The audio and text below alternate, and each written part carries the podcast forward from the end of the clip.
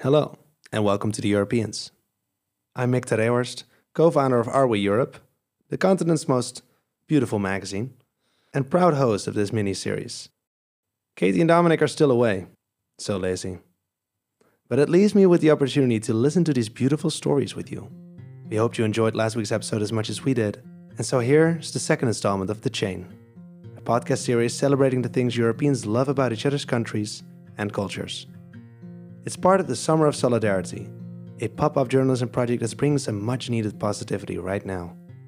This week, we're hopping from Sweden to France, France to Spain, and Spain to Austria. And the first story is pretty unusual in that it um, doesn't actually come from a human. Ellie is a collie golden retriever who lives in Sweden, and last year she took a 23 day road trip through the heart of Europe, down to France, and back again. This is the story of what Ellie saw and smelt, as told by her mother, the author Julie Lindahl.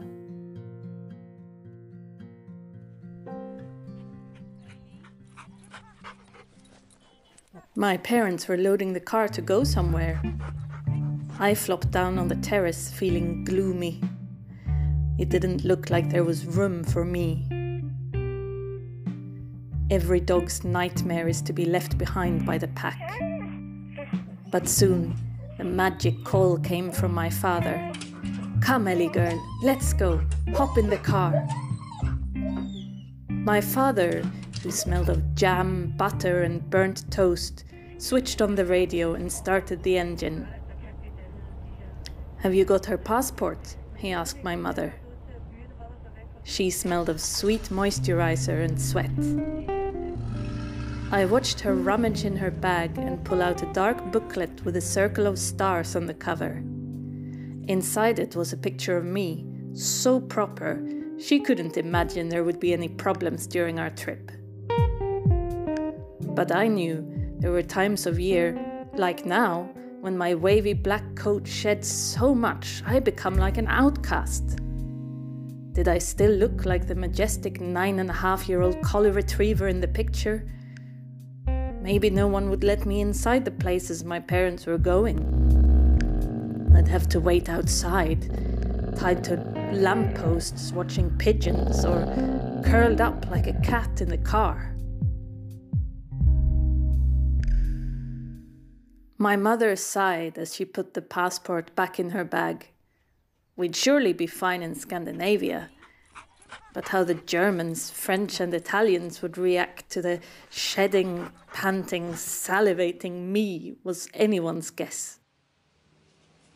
We crossed border after border. But a strange thing happened. No one seemed to care about my passport. Whenever my mother tried to show it, no one even looked at it. They just smiled and winked and waved at me through the window. At the gas station, a friendly woman even suggested some vitamins to stop my shedding. We traveled further and further into the light and the hills. The luscious scents of cow manure from grasses and wildflowers were different than at home. Not once was I tied up outside or stuck alone in the car. Everywhere, humans welcomed me with words I had never heard before, but understood with my heart. They gave me bowls of water. They scratched my belly. And they filled it with delicious fatty sausage and crusty bread dipped in tasty oil I wasn't usually allowed to have. One day, my father and I got lost on a walk. We kept passing the same vineyards and duck farms. We were going in circles. But then we passed some firemen who were rescuing a whining cat stuck in a tree. Imagine my satisfaction when they interrupted the rescue to drive us home. Another time, we stopped in a tavern I sniffed the spirits of dogs that had come before me over centuries. Some toothless old men were downing strong smelling drinks which made them laugh so hard I couldn't help but wag my tail. In response, they breathed their warm breath over me and petted me with their big, hardened hands. As we were heading back into the cold, dark north, a policeman knelt on the platform at a subway station and kissed me on the head. He complimented me on the silkiness of my ears. After that, my mother and father called him a Great Dane. As we were nearing home, they had stopped talking about Scandinavians, Germans, Frenchmen, and Italians. They just thought of everyone as good Europeans. Maybe that was like being a German shepherd, a French bulldog, or one of those yappy Italian dogs that sits in a handbag, or a collie retriever. In the end, we're all just good dogs.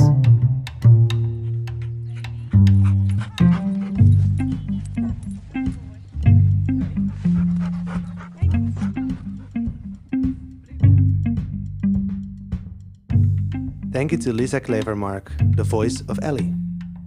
How many people can say they've played a dog on a podcast?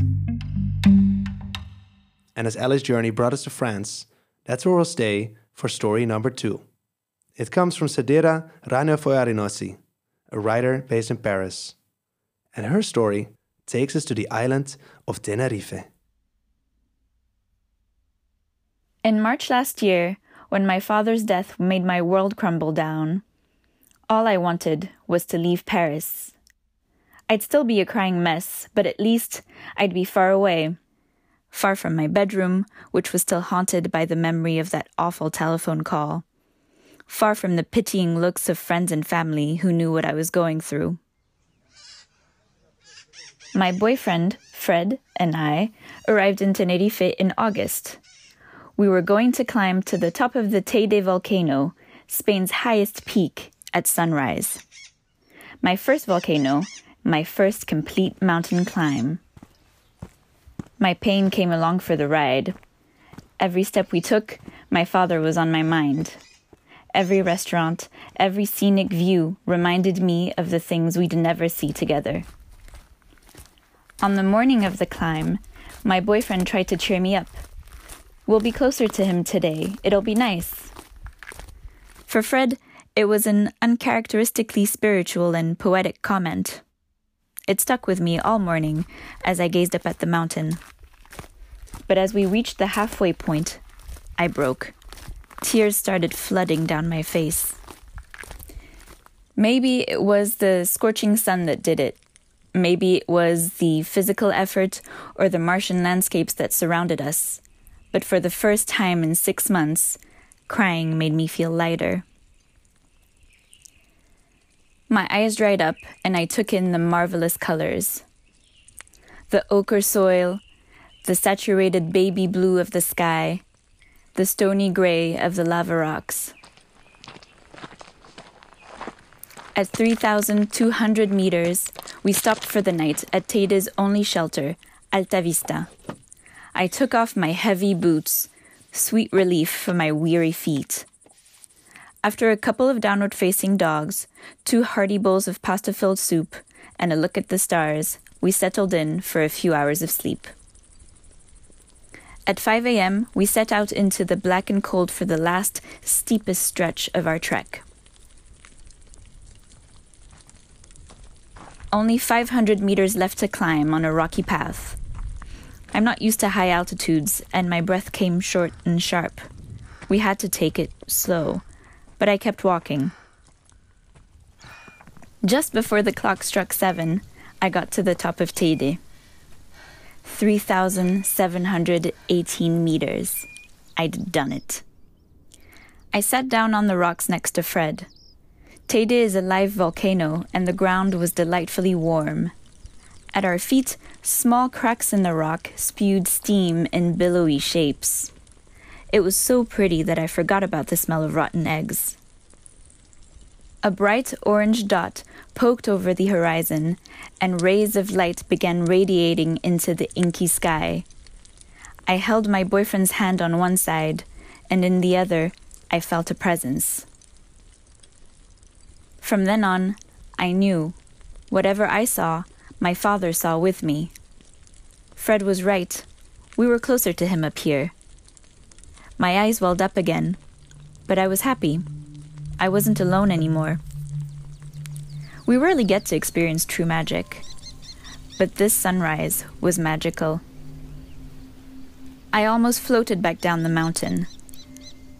Back at the car, we brushed the volcanic dust off the back of our trousers and shoved them in the trunk. We drove away, leaving the Teide behind us. But it wasn't quite done with us yet. All day, my right butt cheek was itchy. I thought nothing of it until the end of the day. We'd reached Masca, a gorgeous village nestled in a steep and wild ravine. Trying to discreetly scratch my butt, my finger broke through the fabric of my underwear. It split weirdly easily, like a fingernail ripping through cling film. Something wasn't right. I asked Fred to check, and he lifted my dress. Then he burst out laughing. The verdict was unequivocal. There was no underwear left to speak of. What the hell? Back at our Airbnb, we took out the hiking clothes we'd discarded earlier. Sure enough, the sulfur on the volcano had burned huge holes, turning our respectable sportswear into assless chaps. It was an oddly fitting end to the day. We'd lost two pairs of trousers and our underwear. But I regained my trust in life's little pleasures, and that's something I thought I had lost forever.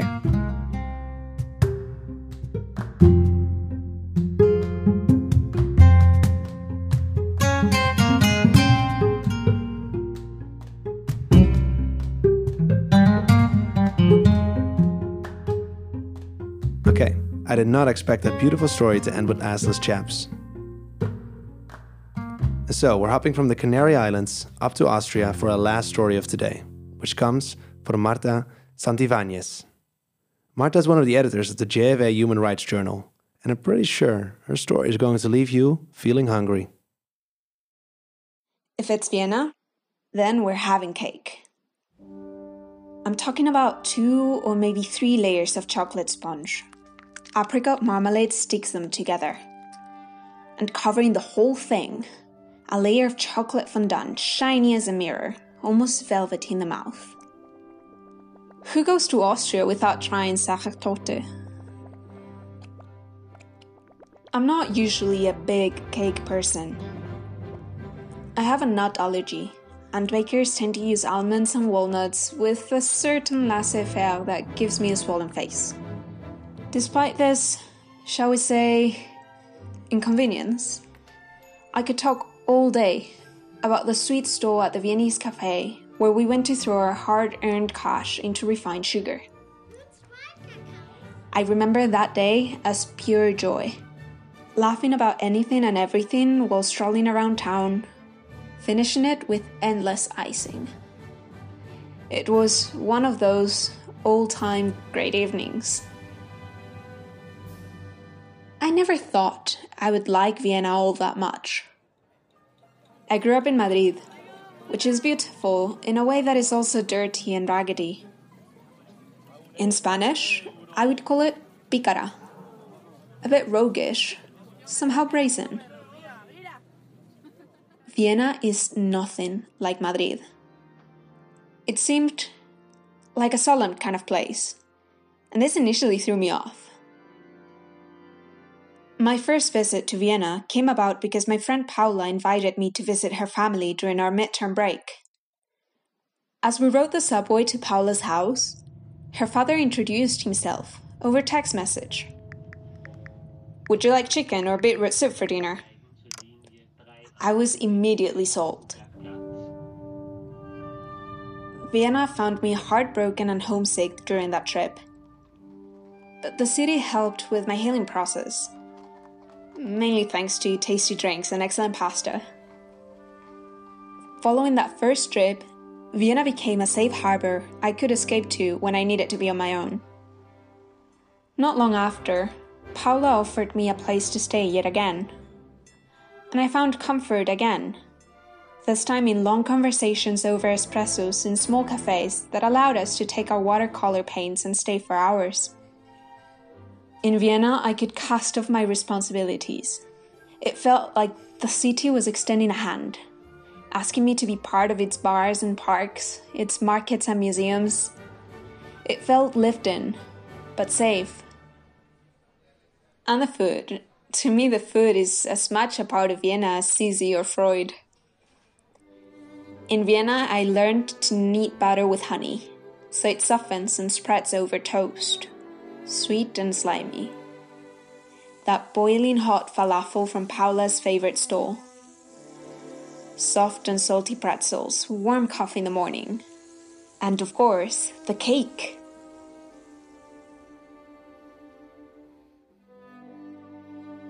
Almost a year after my first trip to Vienna, I stopped off for the third time. I was traveling around Europe with my friends, interrailing. A fun thing to do when you're 18 and you still find cheap hostels charming. That is, of course, if there isn't a pandemic threatening the fabric of our society. Being in Vienna with my friends, it felt like an intrusion into my intimate relationship with the city.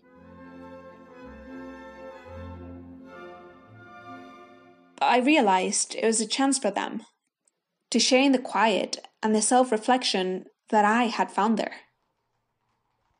We ran around museums and hit all the tourist sites on the map.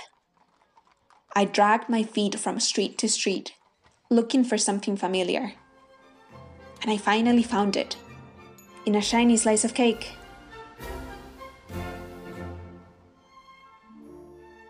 I think Vienna will always be a place of warmth and comfort for me at times of disquiet.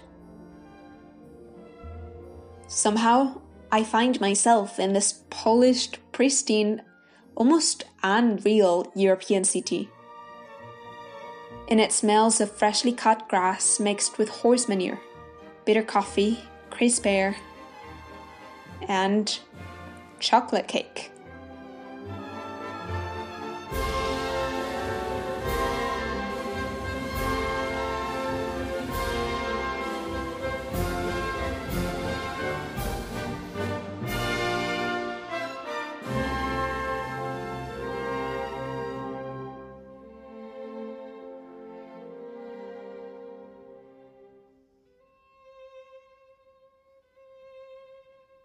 That's it for now.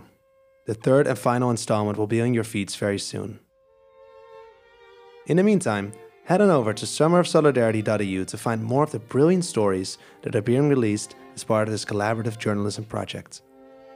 These podcasts are a co production by the Europeans and Are We Europe.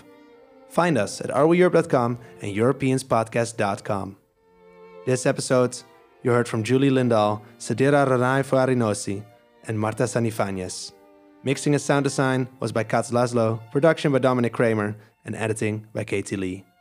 Lisa Klevermark was the voice of Ellie, and music and sound effects came from Blue Dot Sessions and freesound.org. Thanks for listening.